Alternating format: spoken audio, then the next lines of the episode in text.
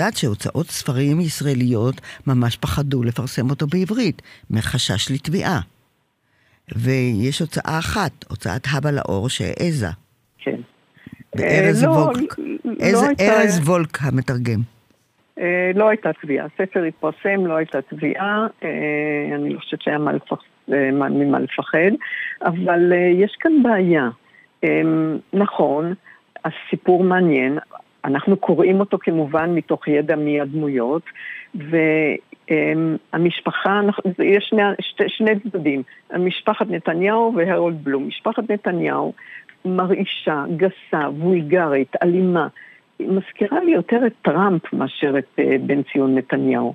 אבל נכון, הוא הסתמך על, בעצם מה שהוא עשה כאן, זה דבר מעניין, הוא הסתמך על העמדות הפוליטיות של בן ציון נתניהו, שהיה ימני קיצוני, שדיבר על צורך התמחה לכבוש באינקוויזיציה הספרדית, כן. והקיש מזה מסקנות על, על גלגולי ההיסטוריה לעומת האנטישמיות, המיתולוגיה לעומת ההיסטוריה וכולי. כן, עמדות של ימין קיצוני, ואת העמדות האלה הוא תרגם איכשהו להתנהגות אה, אה, אלימה בבית, אה, בבית של המארח.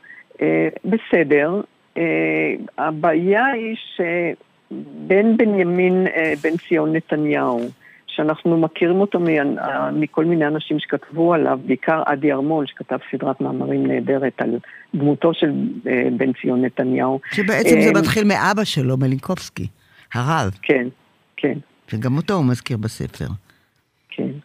אז אה, כאן אה, הספר נע בין באמת דמותו של בן ציון נתניהו לבין איזה סטריאוטיפ של הישראלי האלים.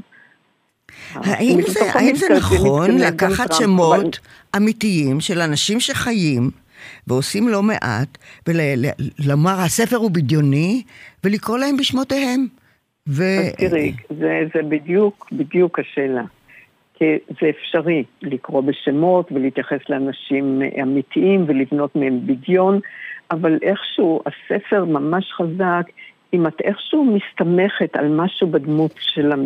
את יוצאת מתוך המציאות, המציאות היא עוגן, וממנו את בונה את הפנטזיה או את הדמיון של הדמות הבדיונית.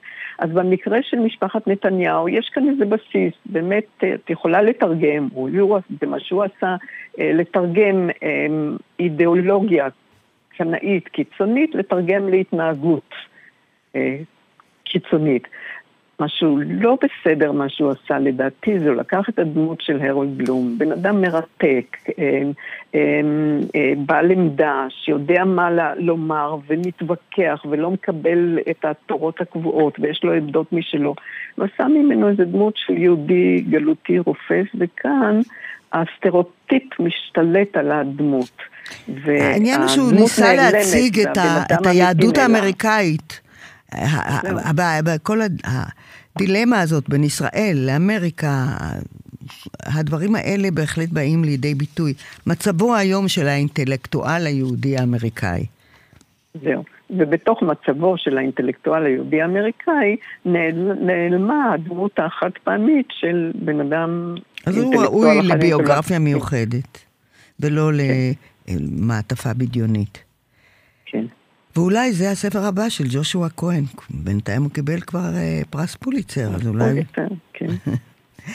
נורית גרץ, הספר הוא מאוד מעניין, הוא מקומם קצת, כי בכל זאת הוא כתוב כל כך אמין, וכשאת מבינה שזה בדיוני, זה לוקח זמן.